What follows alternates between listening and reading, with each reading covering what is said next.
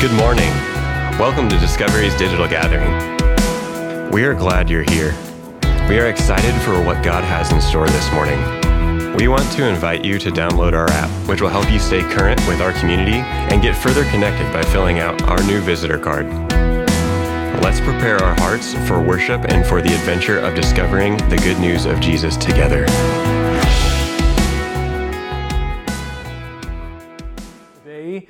My name is Scott, and I am one of the elders here at Discovery Christian Church. And I'm so glad to be able to share with you today as we continue our journey through the book of Acts. If you have a Bible, you'll want to turn to Acts chapter 6, as that's the passage that we are going to be in today. Now, this chapter is an important chapter. It marks a transition in the book of Acts because up until this point in time, the, the focus has only really been on the apostles themselves and the early church, the expansion that has uh, been seen up to this point in time. And where we are transitioning towards today is this next layer of leadership and some of the practical problems that have resulted from this very quick growth. And generally, you'll find in life that whenever there is a movement and it's growing and it's happening very quickly, uh, there is going to be this moment of transition. Sometimes that is from moving to a place of, hey, we've got our well defined philosophy and ideas, but now how does that actually look in practicality?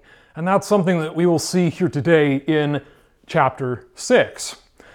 Now, immediately preceding this in the uh, previous two chapters, we've also seen, though, that the church is now starting to come under some threats.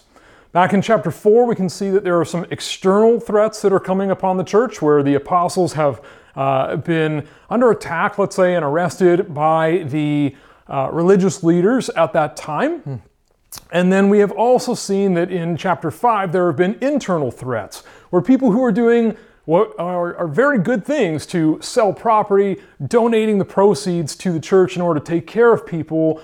Uh, they do this good thing, but their motives become really about themselves and how to build up their own reputations um, and really making it look as though they are being more generous than they actually are. And so the, the church is at a, a moment where it is facing a number of things.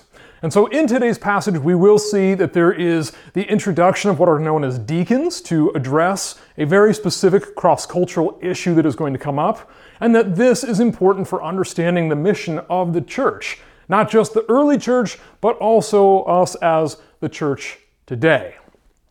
Before we dive into the text, though, I want to open with one of my all time favorite quotes.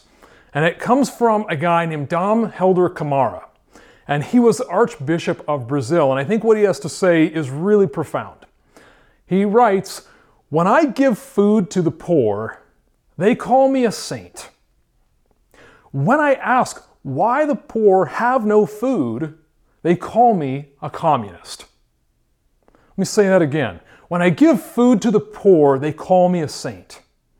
When I ask why the poor have no food, they call me a communist. I think this is so profound for a number of reasons, but for our purposes today, it's really that this expresses how we can be praised for doing very good things, very practical types of things, taking care of others, those who are the most desperate and needy amongst us. But at the same time, if we elevate this, this discussion to say, why is this even necessary in the first place? What are the structural reasons that are making this condition happen, suddenly people no longer look with quite as much favor, or that can happen. We're going to see in Acts 6 today a situation of structural inequality, very specifically around distributing food to the poor. And so we're going to uh, get into this today, reading verses 1 through 7. Now, during those days, when the disciples were increasing in number, the Hellenists complained against the Hebrews because their widows were being neglected in the daily distribution of food. And the twelve called together the whole community of the disciples and said, It is not right that we should neglect the word of God in order to wait on tables. Therefore, friends, select from among yourselves seven men of good standing, full of the Spirit and of wisdom, whom we may appoint to this task while we, for our part, will devote ourselves to prayer and to serving the word. What they said pleased the whole community, and they chose Stephen, a man full of faith and the Holy Spirit, together with Philip, Prochorus, Nicanor, Timon, Parmenas, and Nicholas, a proselyte of Antioch. They had these men stand before the apostles, who prayed and laid their hands on them. The word of God continued to spread. The number of the disciples increased greatly in Jerusalem, and a great many of the priests became obedient to the faith. So we have a situation taking place where there is a feeding program amongst those who are within the church at that time, and there is a distinction being made between two different groups of widows. Widows being the most destitute, those who are going to be reliant on others for their daily needs, as society at that time was not going to enable them to provide for themselves. And scripture says that there is uh, a complaint that comes up here amongst the Hellenists. And this is a term that might need just a little bit of unpacking, but what this essentially means is uh, a Hellenist is a person who is living in Greco Roman times, who is Greek in their language, their outlook, and their way of life, but not in their ancestry. So, this might in some cases refer to Greek speaking Jews, but it could be people from other ethnic backgrounds as well. It is simply meaning that their outlook on life and how they approach life is going to mirror the greater cultural society that is uh, dominant at that particular moment in time. And we see here that some of these widows are being overlooked. And I ask myself, how do we even get to the point where this is going to happen? Luke, who uh, is the author of the book of Acts, in his previous book, uh, in Luke chapter 10, verse 27, he records a, a story about uh, a Pharisee who asked Jesus, What is the most important commandment? And Jesus says it's to love the Lord your God with all your heart, soul, mind, and strength. And then he says it's also to love your neighbor as yourself. And so I ask myself, why are some of the neighbors within the Christian community being overlooked in this moment? Why are they not being loved as ourselves? And what happened to the early descriptions that happened in the book of Acts?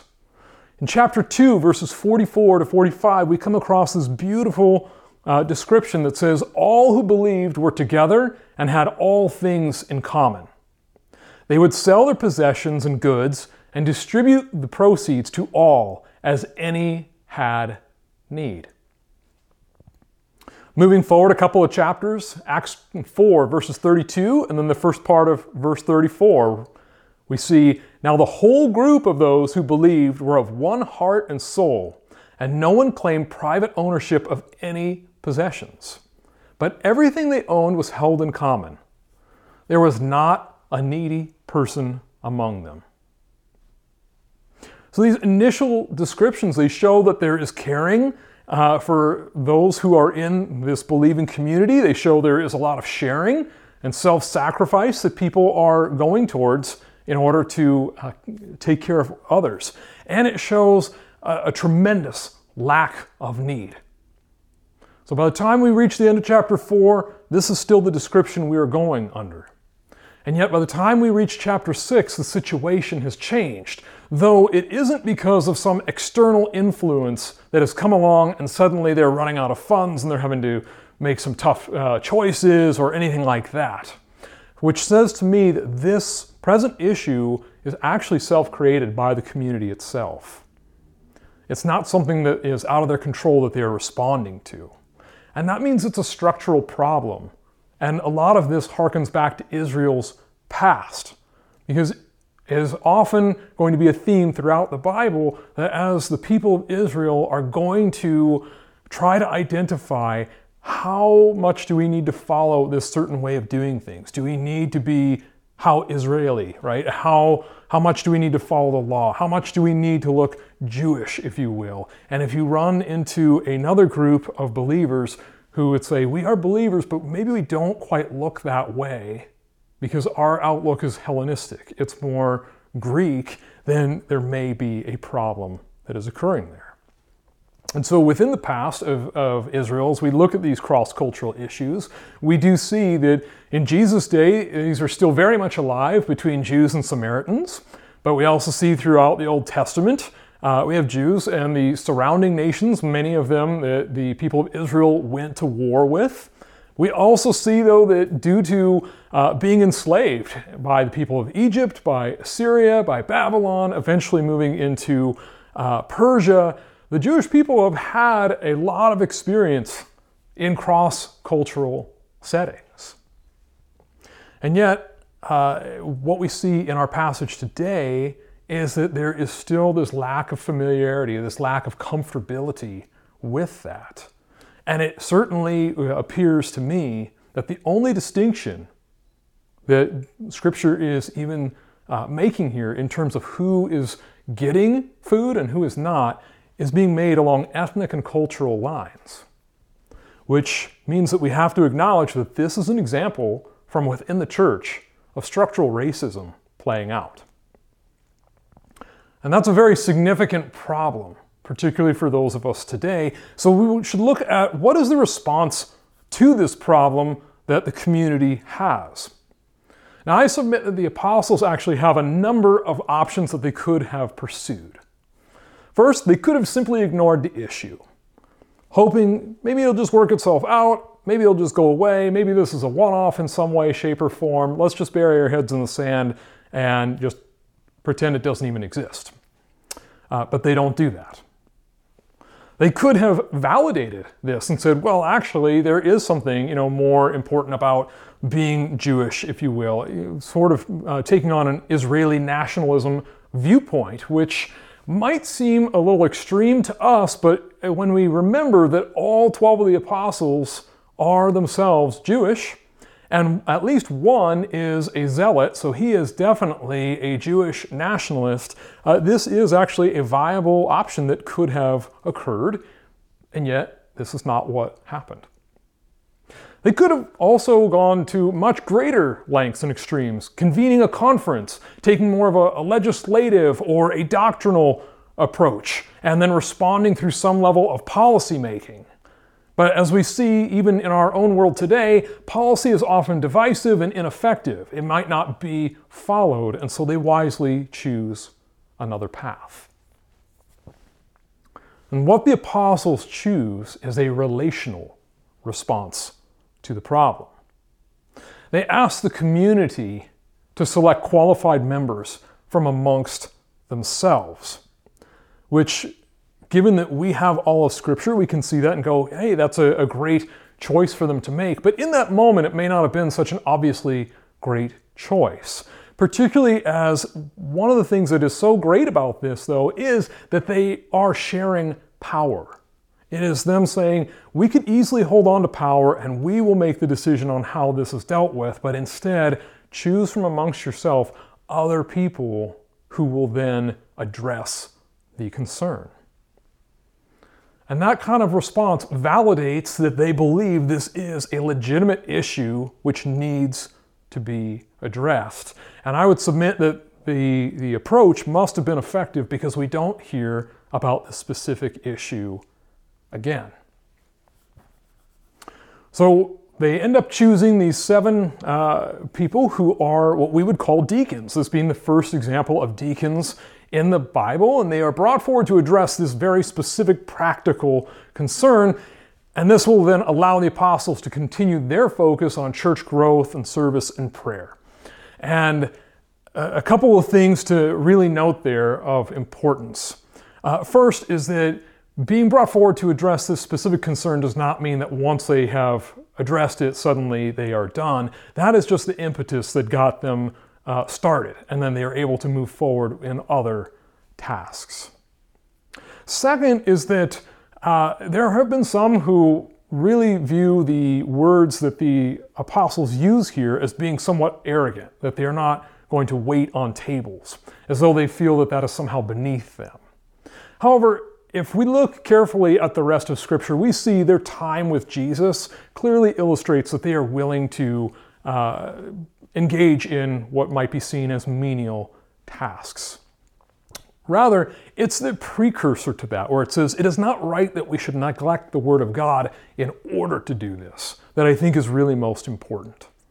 Because that shows that they already have a very specific calling and charge from God, that they know what that is. And they are aware that for them to move in this direction, though something they feel is good, it would cause them to deviate from that and not be able to carry out fully the mission to which they are already committed.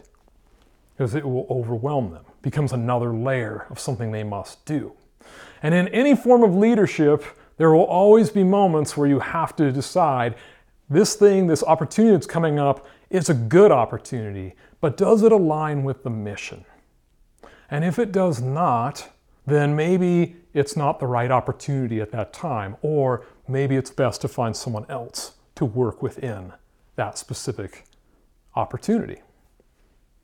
Now, there's precedence uh, in Scripture as well for sharing the burden. Most notably, if we go back to Exodus chapter 18, we have a story about Moses as uh, the people of Israel are led out of uh, Egypt. And as they are in the wilderness at this point, it is up to Moses to go ahead and hear all their disputes and make uh, determinations, to render judgments. And this is what normally happens until his father in law comes on the scene, sees that this is taking place, and says, You're going to wear yourself out by doing this. What you need to do is find other qualified people who can oversee a number of these cases and then just elevate the, the more difficult ones to you.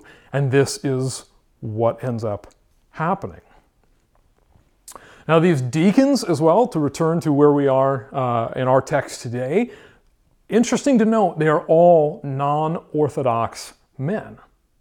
Six of them are Hellenists and one is a Gentile, which I think is interesting for a number of reasons. First, we see that uh, later on in Paul's writings, deacons can be women as well.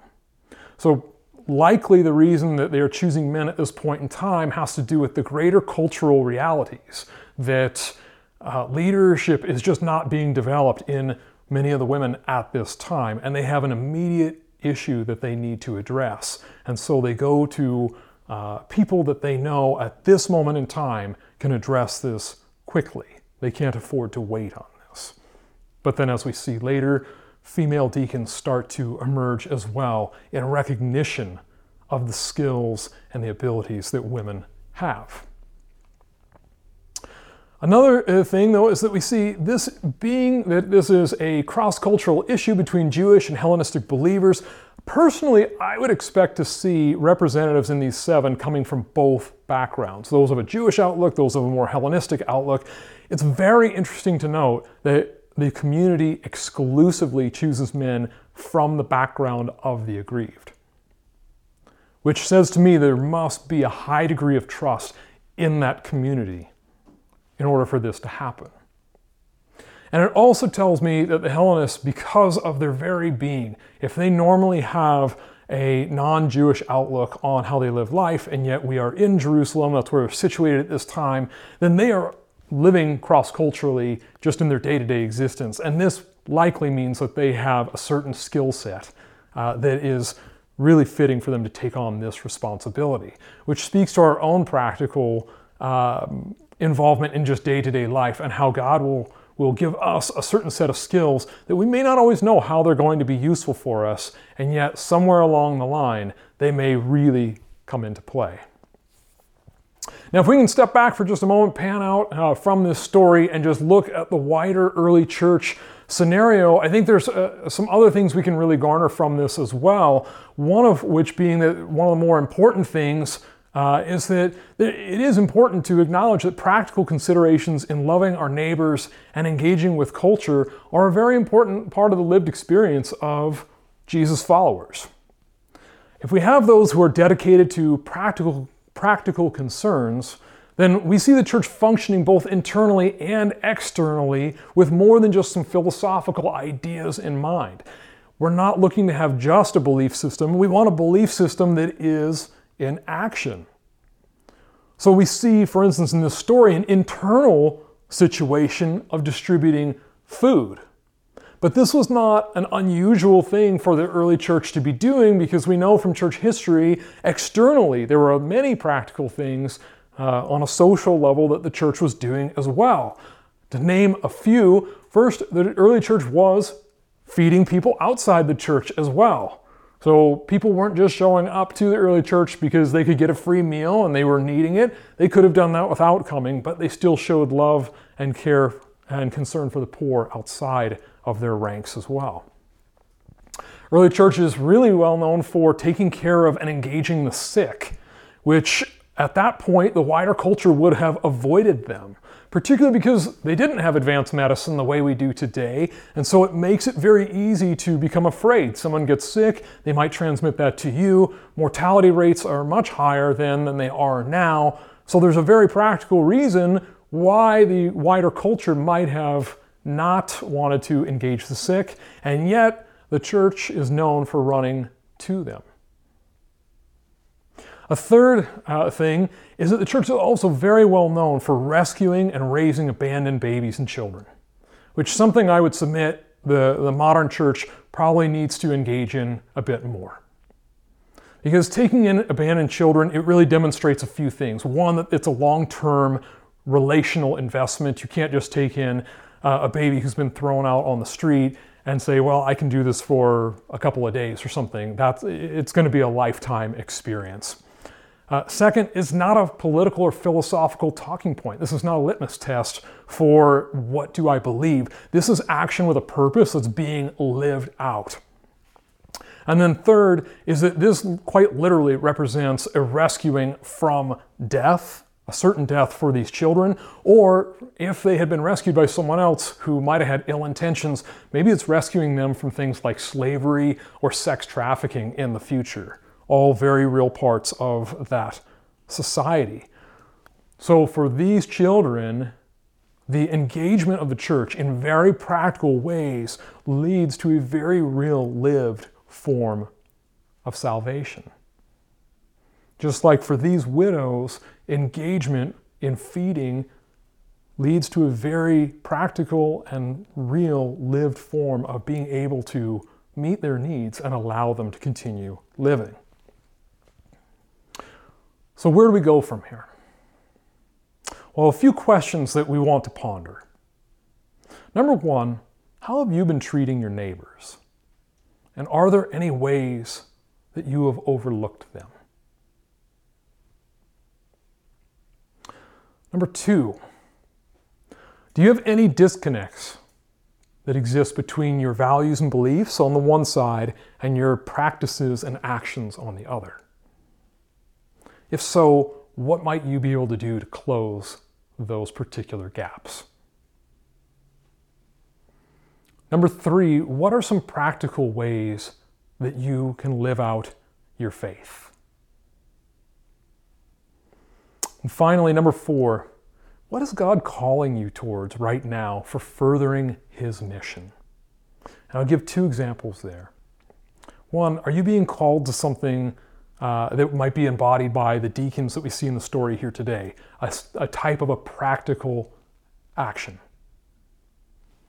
Or are you being called to something that is embodied more like the apostles in today's message, where you are staying on a current trajectory because that is part of the mission that you already have very clearly defined and you know this is what God is calling me towards. And so I need to stay on this course, knowing and trusting that there are others who will engage other specific concerns. There is no one right answer to that for all of us. It is simply going to be where is God speaking to you? And so this week, take some time to ponder these questions, to dialogue with God about them, to journal whatever your process looks like. Now, I began with a quote, and I want to end with a different one. And this comes from a theologian named Esau McCaulley. And he writes Jesus asks us to see the brokenness in society and to articulate an alternative vision for how we might live. This does not mean that we believe that we can establish the kingdom on earth before his second coming. It does mean that we see society for what it is less than the kingdom. We let the world know that we see the cracks in the facade. Will you pray with me?